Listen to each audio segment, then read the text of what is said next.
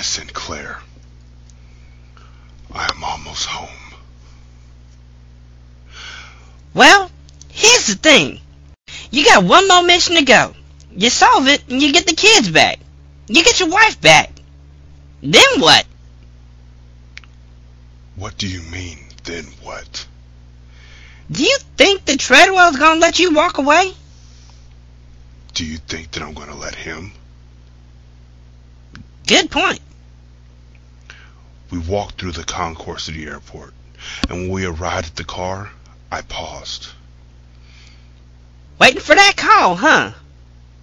I'm shocked that it hasn't come already. The last couple jobs were so close together. Maybe. What? Maybe they're trying to locate the last item before the call is made. Maybe they want to get set up. Set up? Yeah, to set you up. Sin, you're almost done with this job. You're the only person that has knowledge of these acquisitions and eliminations. Do you really think you ain't a liability? I hadn't really thought of it. Well, you better start because if you don't plan for the worst, you will always be caught. I know. Jameson rule number four. Well, abide by it. I have. I've lived by all his rules. I couldn't be where I am now without them. Or without him. Hmm. I drove home, faintly aware of the autumn changes occurring outside of my life. The trees were resplendent in browns, oranges, and reds, and the roads and hills were carpeted in leaves that had already fallen. The kids would have loved to have seen this. They would love to see this, man. You act like they're a million jobs away. One job. That's it. After that, you have them back. And then all you have to worry about is them trying to kill you after the exchange. Really, Solace, you need to be more positive about this situation. How do you know that I won't kill them first?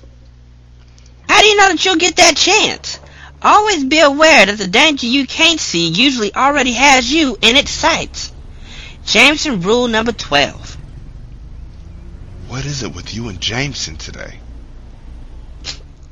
I'm your conscience. What is it with you and Jameson today? I hadn't thought of Jameson in quite a while.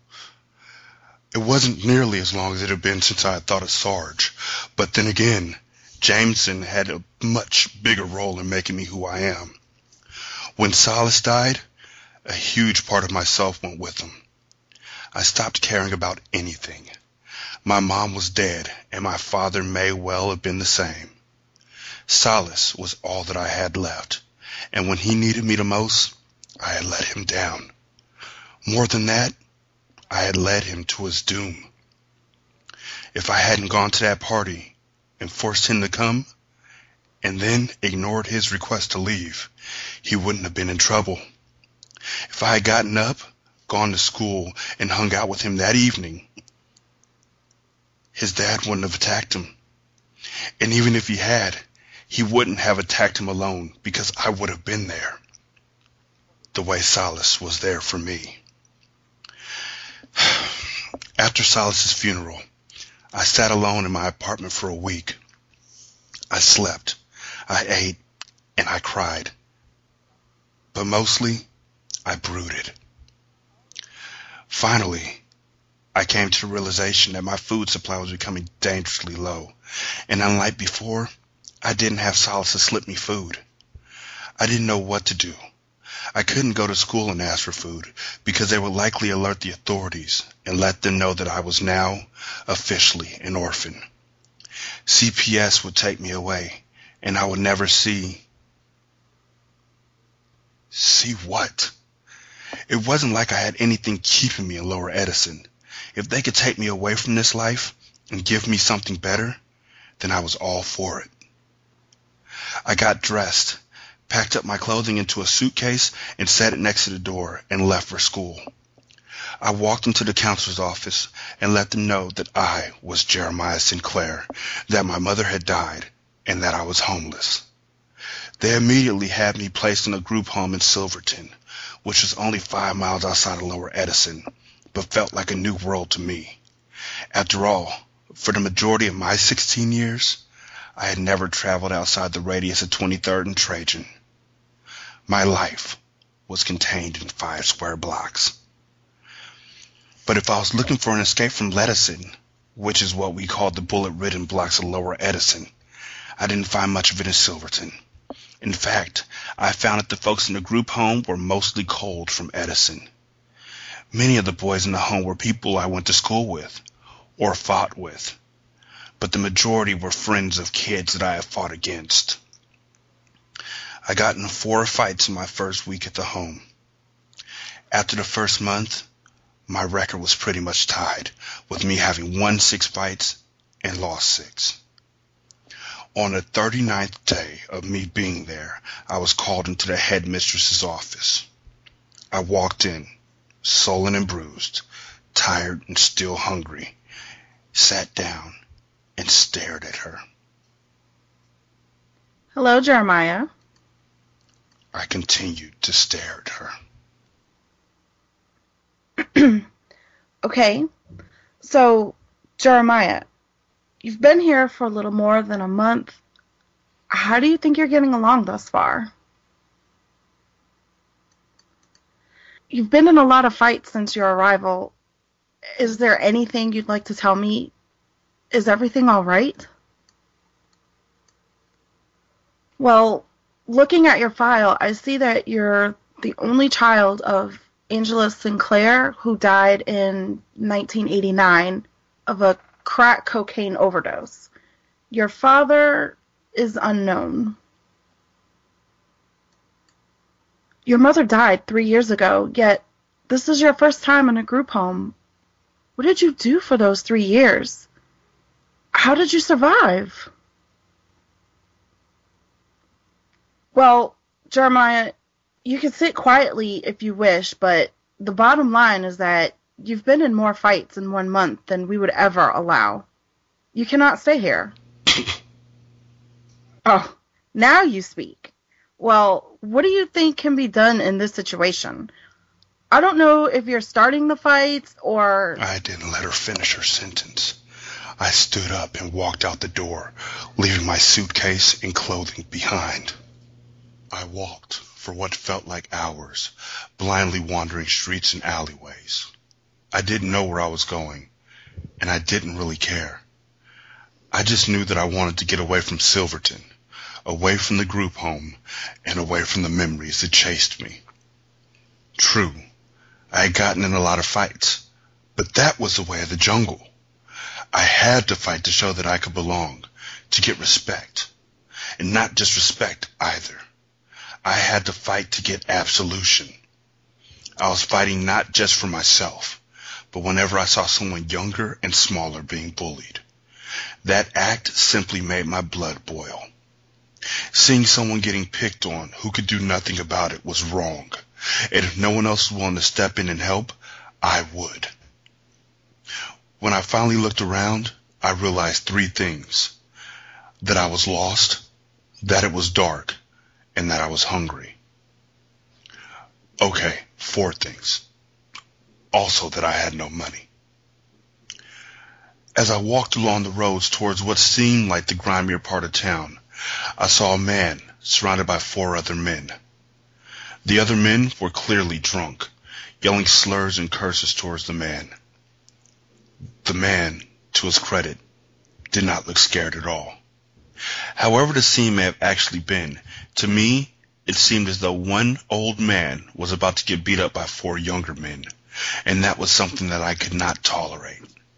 I felt anger boiling up in me, and I chose to embrace it rather than ignore it.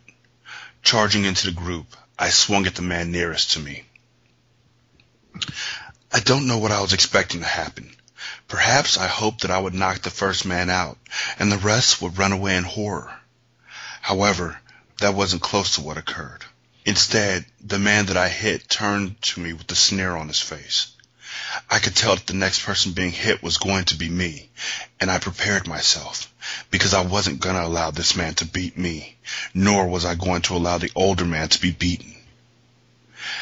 As the man and his friends focused their attention on me, the older gentleman spoke. Focus, fellas. I believe we have previous business to attend to. They turned back to face him, and with the speed and grace that far belied his age, he took each and every one of them down. It was an awesome sight to see. Once he had subdued the last one, he turned to me. Thanks for your help, fella.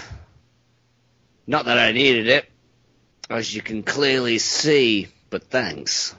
As he began to walk away, I shouted out from the stop. He turned. Yes? I. Spit it out, son. Uh, can, can I walk with you? Free country. He began walking at a brisk pace, and I walked alongside.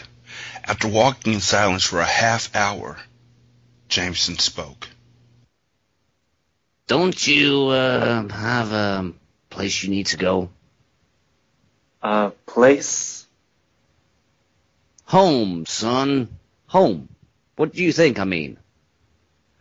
Oh, uh, well, I. That is the second time we've had that awkward silence coming from you after a question from me. I just stood there, ashamed. I knew exactly what I wanted, but I didn't know how to ask for it, so I just waited. Look. You saw a man that you thought was in trouble, and you rushed to his aid. I respect that. And I thank you for it. You're welcome. Wow, you speak. Good. Let's go with it. What's your name? My, my name is Jeremiah Sinclair. Do You? Well, my name, son, is Timothy Jameson. Friends call me Timothy. Though you can call me Mr. Jameson. Oh, oh, okay, Mr. Jameson. We walked on in silence, crunching leaves filling the void in the conversation. So, Jeremiah, you have a history? Uh, excuse me? Well, you've got a lot of heart helping me out like you did against uh, four men. Either that or you're crazy. I have to ask. Do you have a criminal background? No, not at all. No assaults, no muggings, no drug addiction? No, sir. Are you from around here? Well, sort of. Sort of. What the hell does that mean? I told him the entire story. Angela turning to Autumn. Solace, Her death and his. So you run away, huh? No, sir. They kicked me out. But instead of fighting to stay, you left. You fought to get out, essentially.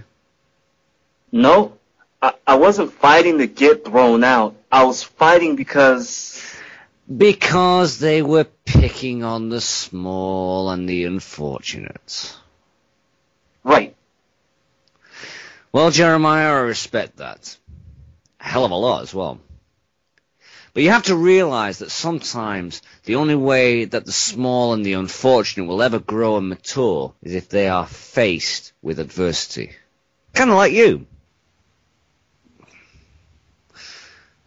So your past has allowed you to be steel to the world and has planted an idea in your head that you could fend for yourself. but you can't, can you? What would you have done if I hadn't called those men back? I would have fought. Until the death? If I had to.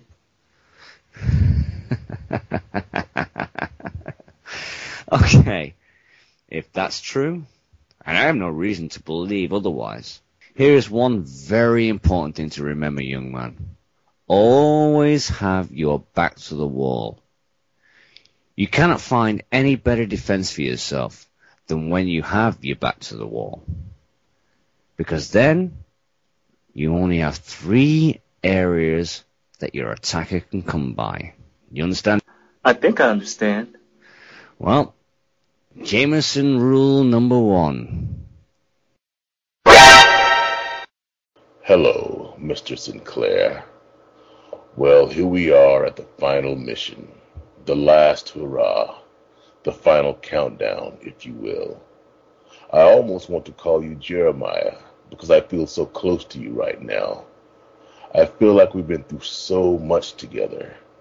What, with me telling you what to do and what to retrieve, and then watching over your kids for you in your absence, keeping them safe, I suppose. Whole is more like it. As long as you got the job done, I kept them whole. By the way, your youngest asked me for a fruit snack. He said that he used to get those for being good at home, and that he had been very, very good. So could he please have a fruit snack?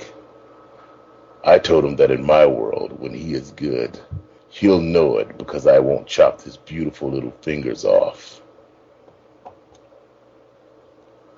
We are at the end of the road, Mr. Sinclair. You complete this job, you get your children back. You get your wife back. You will never see us again.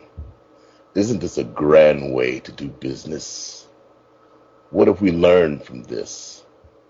Well, I've learned that if I want to get something done, I just need to snatch up someone's kids and threaten mutilation. Does it work? It's got you doing our bidding, isn't it? Here's the last job. Same process as always, except when you complete this one, there will be a pot of gold at the end of the rainbow. Speaking of rainbows, your daughter. I think she's going to need therapy after this one. You know how she loves to color, right? I do, because she told me over and over again that she just wanted her mommy and her coloring crayons. Not you, by the way. Those were her two requests. Anyhow, I advised her that I don't do coloring crayons. So she has been biding her time by tracing in the dirt with her toes. At first, she was sketching rainbows, but as time went on, she moved to poetry, then haikus, and at latest glanced, just three words. I'll be good. I think it's sad if I cared, but I don't, so I didn't. Don't fail. I really don't like that guy. Focus. The information for the next target appeared on the screen. The person of interest was Henry Nance, an inventor who lived in Lee Summit, Missouri. I took a look at his picture and turned off the phone. I knew the routine. I wouldn't be contacting them until I retrieved whatever item they were sending me after. At that point, I would let them know that I had the technology and they would give me my family. Would they, though? Solace was right, and it brought to mind a story that I had heard involving a little boy and a wolf that he fed every day. When the little boy finally ran out of food, the wolf turned to him and said, I only spared you because you were doing me a service.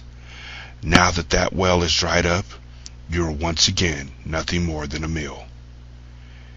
He then pounced on the boy and ate him. The moral of the story was stark and revealing. Those friends of convenience are not real friends. Duh! I turned the car around and drove back to the airport. I took a look at the itinerary and found a flight to Kansas City. It was the nearest city to Lee Summit that had a major airport. I purchased a ticket and sat down at the gate to await the arrival of the flight. What in the hell are you doing? I'm waiting. For what? Do I really have to answer that? We're sitting in a plastic chair at a gate in the airport. Dang, man. I feel homeless. What? Nothing. So we go after Henry, hopefully not having to kill him. You know, we need to discuss that whole you not wanting me to kill people thing. It isn't gonna happen, Solace. It's my job. Well, it may be your job, but ain't nobody paying you for these missions, Sin. Unless you're getting that under the table cash. Is you? No. Well, then in that case, killing Henry would just be extra credit, wouldn't it? Trust me, if there's any one thing on you that doesn't need a workout, it's your trigger finger. Let's try and keep this one bloodless, shall we? If I say yes, will you be quiet? Come on now. You know me way better than that. But at the very least, I will have done my job. You're right. You are my conscience. In all honesty, I'm a utility player. I'm whatever you detach from to do whatever jobs you need to do, which I'm okay with. But can I ask you a question, Sin? Sure. Do you really think you would have been able to do something to keep me safe from my dad? I Because I know you remember the way Pops was when he was drinking. He wasn't going to be stopped by you. I know you think you were this big dude, but let's be honest. You were nearly as scrawny as I was. Just taller. I could have fought him. I won every fight that I was ever in. Every fight that you were ever in. Every fight that we were ever in was against children. You wouldn't have stood a chance against Pops. The only difference is that he would have had two bodies on him instead of one. Why are you bringing this up? Because, man, you need to let go. Your world is becoming pretty blurry, isn't it? Initially, you were fighting to help the helpless, those who couldn't help themselves. But these folks are the helpless, Sin. You, right now, you're helping out stone cold heartless dudes, man. And in doing so, you're hurting a lot of people who did nothing to deserve it, other than possibly inventing something that invited trouble. I thought about what Solace was saying. And while I could admit that he was correct, that my life may have gone off the path that it was originally on, this path that I was currently treading would bring me back to my family. I could keep telling myself that, even if half of me didn't truly believe it. I sat back in the hard plastic chair and closed my eyes. I didn't open them again until it was time to board the flight. I boarded the plane, and once I was settled in, I thought about Solace's dad and my lack of one. The closest thing that I had was Jameson. After that initial chance meeting, he took me under his wing and into his home. He taught me about the different angles of combat, the ways to incapacitate an opponent, and many other things. What struck me as the most important thing that he did for me, though, was that he listened. He listened as I told him about Solace's death and about the way his death was taken, not with an uproar in the neighborhood, but more of a whisper. He listened as I told him, never knowing my father, of the day that I waited for him on the corner. He listened, and more than anything else in the world, that was what I needed at the time. We landed in Kansas City and drove the 32 miles to Lee Summit. Once we arrived at the address, I stopped the car and I said, I promise. Then my job is done. I walked up to the secretary and asked where Henry Nance's office was located at. She pointed to the left, and I nodded in appreciation. See what happens when you don't point a gun at anyone? I walked down the hallway until I reached his office, and I knocked twice. Opened the door. Hey, can I help you? My name is Jeremiah Sinclair, Henry. The gentleman that I'm working for is interested in the item that you've been working on. I've been sent here to retrieve it. So, uh, you work for Mark Treadwell? Yes. You know of him. Do I? His company's been funding my research for probably about four years. Um, I'm not surprised that you're here, but based on what you said, I already know everything that I need to know. What do you mean? You don't really work for Mark, do you? You're more of a contractor, right? Yes. That's true. See, the reason why I knew that is because the item that I designed for his company cannot be picked up. Come again. Well, let me explain. Uh, the system that I developed is a, a satellite based GPS system. So he sent me to get something that he could have bought at Radio Shack? no, not not exactly. Uh, the GPS has full tracking capabilities as well as monitoring. Uh, it allows you not only see where somebody is, but uh, their heart rate, body temperature, and you know, um, if your heart stops, you can administer adrenaline shots remotely to save their life. It's it's kind of a big thing, you know. So, um, if it monitors heart rates along with locations, it's a bit more than a GPS. Yeah, yeah, it's a bit more. Um, I call it a updated pacemaker, for lack of a better term. Once surgically implanted into a body, we can track where a person is at any given point in the day. Hmm. So there isn't anything to be picked up? Henry pointed at a case next to the door. Uh, only the data and the system specs, along with uh, one of the prototype sensors. Then why? Never mind. Thank you, Henry, for your assistance in this situation. You're welcome. Uh, you can see yourself out. That was easy. Yeah, very easy. Too easy. I was thinking the same. As we walked to the car, I prepared a text message for Clement saying that the item had been secured. However, before I pressed send, I sat in the car and waited. Why would it be that simple? Henry was the most easygoing person that I had ever encountered in my travels. Nothing should have been that flawless. He expected me. The secretary didn't flinch or hesitate at all when she pointed me in the direction of Henry's office.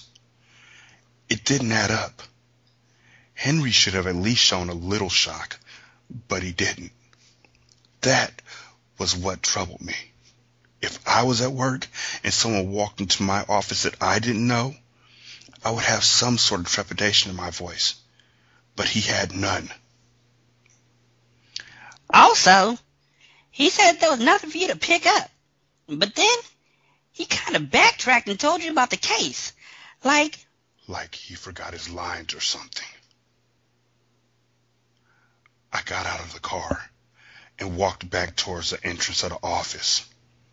Once I arrived at the front door, I pressed send on the text message that I had written for Clement.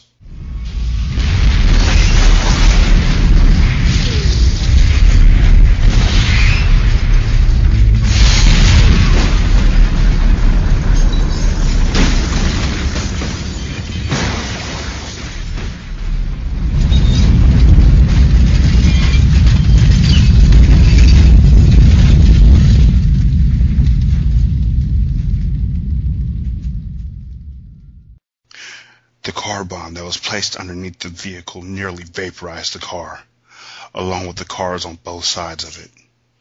I stared at it for a while, then walked back into the office, past the shocked secretary, and into Henry's office. Hey, how? I pointed my gun at him and said, Get your keys. We're going for a ride. I'm not going anywhere with you, man. You can save that. Why don't you have a seat and tell me what just happened out there? What happened out there is that while I was in here, someone placed a bomb under my car. The way that I figure it is that it was your secretary, since you two are the only ones in this office. Which is also rather suspicious, since this item that you have made is a rather difficult item to make with the rather sparse items that you have in this office. So, with that, if you'll excuse me for just one moment. I walked back out into the hallway where the secretary was sitting. She looked up at me and smiled, and I shot her in the face. What the fuck, Sin? I walked back into Henry's office and shot him in the right kneecap. he collapsed. I walked over to him and stuck a gun to his head, advising him to shut up. He quieted down almost immediately, and I said, So here's what I figure. You're an inventor. Maybe. Your research has been funded by Treadwell's company for four years? Perhaps. What I think is this. You're a man who got in way over his head and owed Treadwell for something and the way to repay him was to set me up. Right or wrong? Right. So what was supposed to happen? After you died, I was supposed to call Treadwell and let him know the situation was handled. Then I was clear. And you believed him? What do you mean? The man has my family. He said that if I complete this job, I would see them again. Obviously, I wasn't supposed to make it through. No gold at the end of the rainbow. Hmm. What? Send a message. Let Treadwell know that the job is done. How's that going to work and you're still alive? You won't be if you don't send the message. Henry gritted his teeth, sighed, and reached into his jacket pocket. Slowly, I warned him. Calm down. I'm just getting the phone. Phone retrieved. Henry typed out a message to Treadwell and pressed send. Alright, it's done. Except. Except what? Except the job isn't done. And maybe you planned on resolving that. Maybe. Faster than I anticipated, Henry reached down and brandished a pistol from an ankle holster and fired off a round, striking the wall behind me. I quickly pulled the trigger and shot him in the stomach. He dropped his gun, and I walked over to him. so close. And with that, Henry died. I grabbed his jacket and felt around for his keys. Pocketing them, I also grabbed his wallet. Sin, don't touch that man's money. Do I look like a thief? Well, you already surprised me once today. I took a look at Henry's ID card. David Evers lived in Tuscaloosa, Alabama. I flipped through the billfold and found a picture of David and his family. Sorry, David. Better you than me. I picked up David's phone and placing it in my pocket, walked out to the parking lot. Pressing the alarm button, I located the one car that beeped and walked over to it. As I opened the door, David's cell phone received a video message. So you did it, huh? You completed the assignment. Send me a picture of him. I want to see him dead. I walked back into the office, snapping a picture of David. Just for fun, I also snapped a picture of the secretary. I hit send, and I waited. Why wait? You got his damn number. Give him a jingle. But before I could, the phone rang. Jeremiah. Mark. I'd say it was nice to speak with you again, but you have David's phone in your hand, and obviously you've heard the message, so I won't try to misdirect you. Treadwell, I am going to kill you. If I can't kill you today, I'll try again tomorrow. And the day after. You will regret the day that you ever touch my family. Promises, promises. I would remind you that while you're feeling quite invincible right now, given the results of the last hour, your family is not so fortunate. In fact, your wife and children have never been so exposed. Hold, please. The phone went silent. Did he really just hang up on you? I think I'm on hold. Bet be. Thank you for holding. I had to do a little research. Mr. Clements, are you with us? Yes, yes I am. At what time did you give this assignment to Jeremiah? Well, I sent the first message to him at 11:30 this morning. And I got the first message from David's phone at 4:31 p.m. And I'm going to. Not so fast, Jeremiah. We're not talking to you. So what was the initial stipulation that we had given for Jeremiah? That if he didn't get back in contact with us in 24 hours, we would take a limb from a family member. Hmm. And this took roughly five hours, give or take. Yeah, give or take. Well, let's give. Huh? I'm giving you a penalty for murdering David of nine hours, and another penalty for killing his secretary of 12 hours. She wasn't innocent, you see. That gives you 24 hours and one minute. You're out of time. Clement, choose a child. With pleasure. My stomach dropped. This couldn't be happening to them. This couldn't be happening to me. But I did what you asked.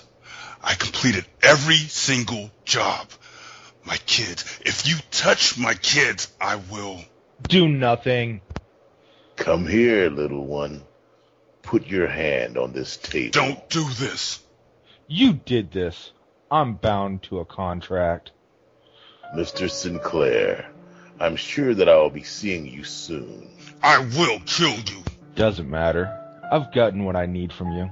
In fact, I'm bored with this conversation. Clements, if you will. Yes, sir. I'll be good. I'll be good.